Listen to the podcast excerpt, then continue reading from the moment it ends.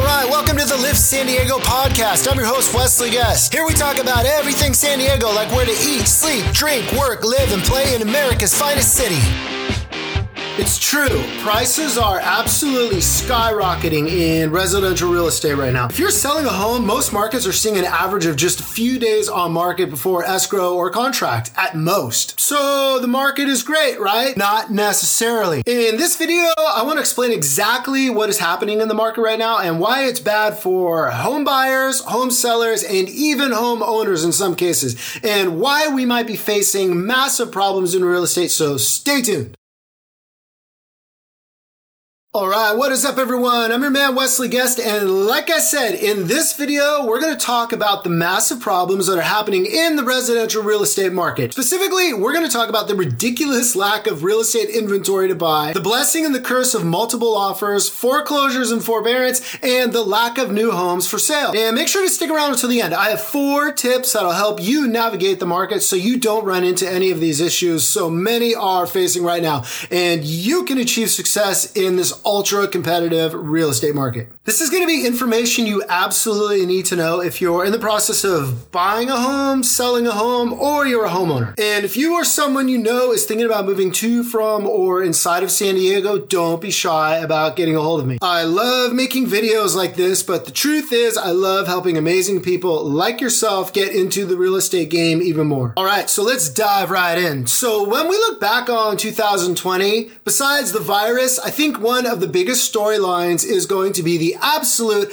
lack of homes for sale. Think low inventory for buyers to buy. You've probably heard, but home loan or mortgage rates right now are at all time lows. They're expected to stay low for the foreseeable future, at least into about 2023 is what most of the forecasters say at the earliest. I believe, as do many of the experts, this is probably going to be the lowest interest rates we ever see in our lifetimes. Last week's rates were around 2.7, 2.8% on a 30 year conforming mortgage rate or on a mortgage loan. Compare that to just a few years ago when a great home, la- home loan rate was considered 6%, 6.3%. I remember when they dropped to the sixes, people were going crazy. Historically, rates have even been as high as the teens. Imagine buying a home and your mortgage rate was 14%. Seriously, that was the norm and not so distant time ago in real estate. Low rates are luring home buyers, especially first time home buyers, out of the rental market and into the residential real estate market. We all know the most common path to wealth is through real estate. You buy your first home, hold it for a bit, build some equity, maybe a new addition or two to the family, you sell, buy something a little nicer, a little bit bigger with that equity, and the cycle continues. That's a viable course of action and it works in most markets. First problem home buyers, especially first home home buyers, are having is actually getting into contract on a home right now. The act of buying a home or condo is super competitive. I'm not kidding. It's not uncommon in my market, for most markets right now, to see double digit numbers on offers like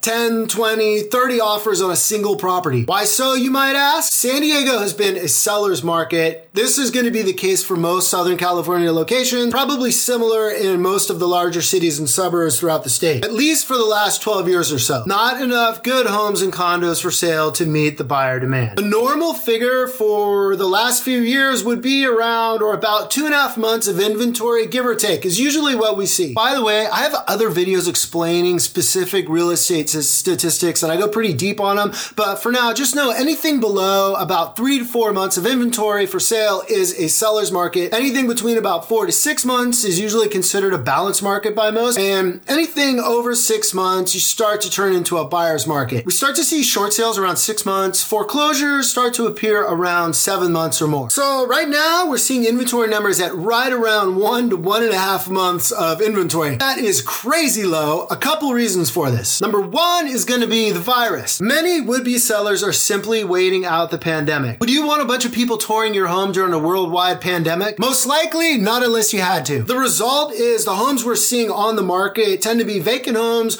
or they're going to be sellers that really need to sell. Number two is going to be sellers are afraid to sell. Why? Well, after they sell, they become a buyer in most cases and face the same issues other home buyers are facing right now. But if they can't get into contract on the new home they're trading up to, maybe downsizing listening to. They're going to be part of the fold, one of those 15 or 20 authors another seller is selecting from. Do they have the means, the grit, and an agent up to task to get them accepted above all the other buyers? It's pretty scary out there. Another problem of which I just alluded to is getting your offer selected by a seller. This means you need to offer top dollar, amazing seller friendly terms, and have competitive financing in place. All right, and this kind of sucks, but it's the truth. Whether you agree or not, most sellers are not even going to consider any type of buyer who has government backed financing, such as an FHA loan, maybe a VA loan. The reason being is that they view them as being more complicated to close, exposed to more issues, less stable than, say, conventional financing. A cash buyer is going to dominate in most cases. We're strictly talking about finance buyers right now. As a buyer, be prepared to offer over asking price, sometimes as much as 20 grand, 30 grand, even 50 grand in some cases. It depends on the price of the house, of course. In a normal market, you're essentially protected from overpaying unknowingly or knowingly from, on a property by your appraisal and com- appraisal contingency.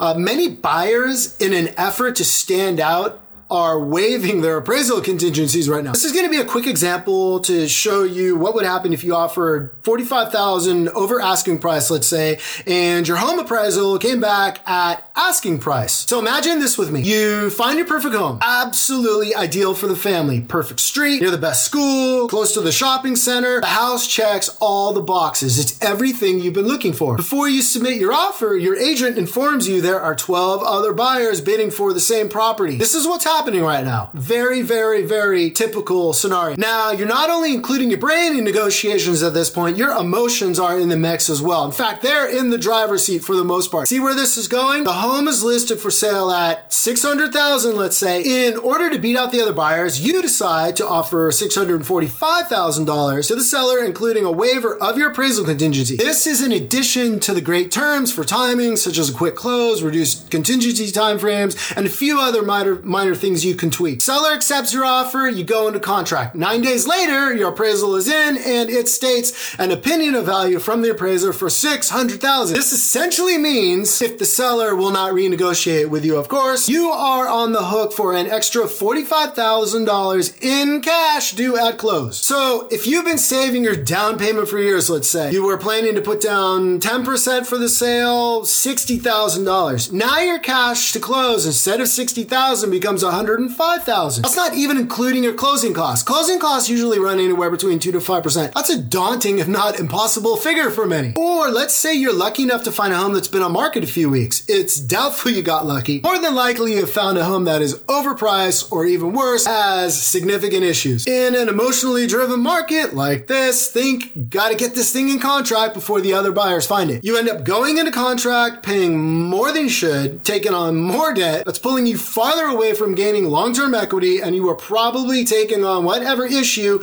was responsible for making that home sit on market for that long. It's absolutely brutal to be a buyer right now. It's hard to be a seller because once you sell, you're going to become the buyer in most cases. All right, another avenue to go in real estate is going to be new construction, and that's facing some problems as well. This is a different beast than the real estate market, but the virus and the recent surge of wildfires and a few other things has made its mark here as well. In other markets and times, let's say you tour a model home, it's a new build project, decide it's the home for you, you pick out a lot, you pick out your finishes, the builder might offer you several incentives, rebates, specials, etc. on the price, the financing, discounts for the upgrades. We're not seeing that right now. Zero incentives. And prices are climbing here as well. Supplies is a huge problem right now. Lumber is a huge concern. Lumber as a commodity has been increasing prices for years, but this year, the year has nearly doubled. These costs are being passed directly down to you as the buyer. All right. So the obvious next thing is, well, what if I wait it out? What if you decide to rent or continue renting until the market cycles back down. Prices have to start slowing down soon, right? This is crazy. Well, what if it doesn't? Prices will slow down at some point, even cycle backward at some point, but when? Will they increase another 20%, cycle back 15, climb another 40%, cycle back 20? Nobody really knows. It's impossible to predict when that would happen. This is a personal decision you need to make. Just keep this in mind. It's something that motivated me to make my first real estate move a few years ago. And maybe it will impact your decision as well. I read somewhere that over 51% of people will remain renters their entire life. It's tough to build true wealth if that's the case. Don't get me wrong, real estate isn't the only way to build wealth. I get that 100%, but it's definitely a popular and proven way to do it. The final topic I wanted to talk about or mention was mortgage forbearances. You're hearing about that a lot. There's a ton of popular YouTube videos out there right now on mortgage, on the mortgage forbearance crisis. I think for the most part, those videos are often recorded and published to get increased views, right? Good news doesn't sell, bad news sells, right? I hate seeing anyone having hardship or financial hardship, especially losing their home. That being said, some of the mortgage forbearance statistics previously reported appear to be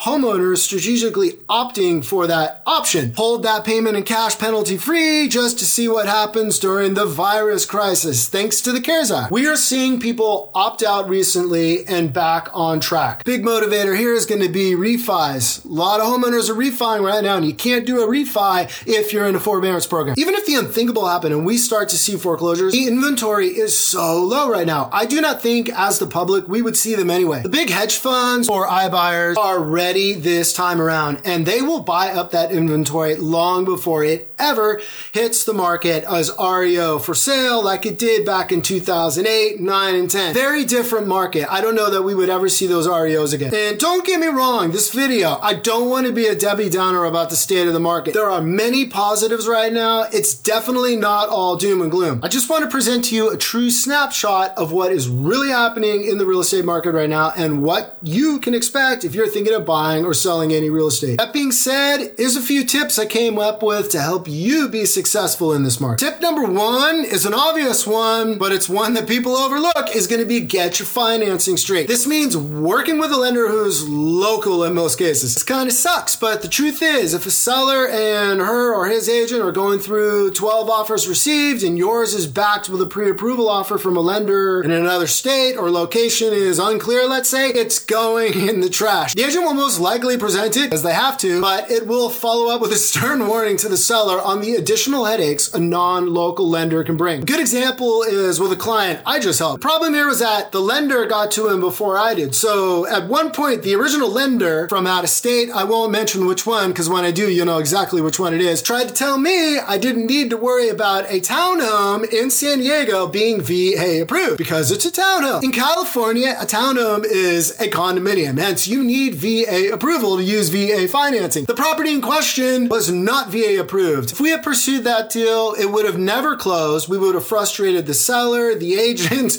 me, that lender who told me it was good to go, and the buyer. I can tell you a local lender would know the laws in California and would never have said that. Tip number two is going to be if you have a home or real estate to sell, you need to get it under contract or better yet, sell it before you start home shopping. If you're in a multiple offer situation, again, there's 12 other offers and you have a home sale contingency, your offer is going to be the first one to be eliminated. I hate to say it, but it's the truth. I understand you don't want to be homeless in between your home sale and your home purchase, of course. Maybe think of a scenario that works for you. You just got to be creative. Maybe you rent a short term rental in your target neighborhood as you home shop. Maybe you live with a family member, maybe a good friend. Any scenario that allows you to sell first and home shop second. All right, so tip number three is going to be to pick an agent up to task, and that can help you craft an amazing strategy to get your real estate goals accomplished. And tip number four is just to make sure to keep the end in mind. You want to have absolute clarity. You're buying or selling real estate for a reason. Whether it's getting the family into that absolute dream neighborhood next to that amazing school, maybe it's selling your home so you can move up or downsize that ocean view beach cottage you've always dreamed about. Whatever it might be, a little pain up front is nothing compared to the end goal and what you want or want the most. It will be so worth it. Trust me. Alrighty. So that's my take on the current market and what's really happening, at least as I'm experiencing it. There are some massive pitfalls you can step into if you are not careful and aware of exactly what is happening. You have comments to add, please by all means do so. I love to read other opinions and experiences on the matter. And don't forget, if you or someone you know is thinking about moving to, from, or inside San Diego, don't be shy about getting a hold of me.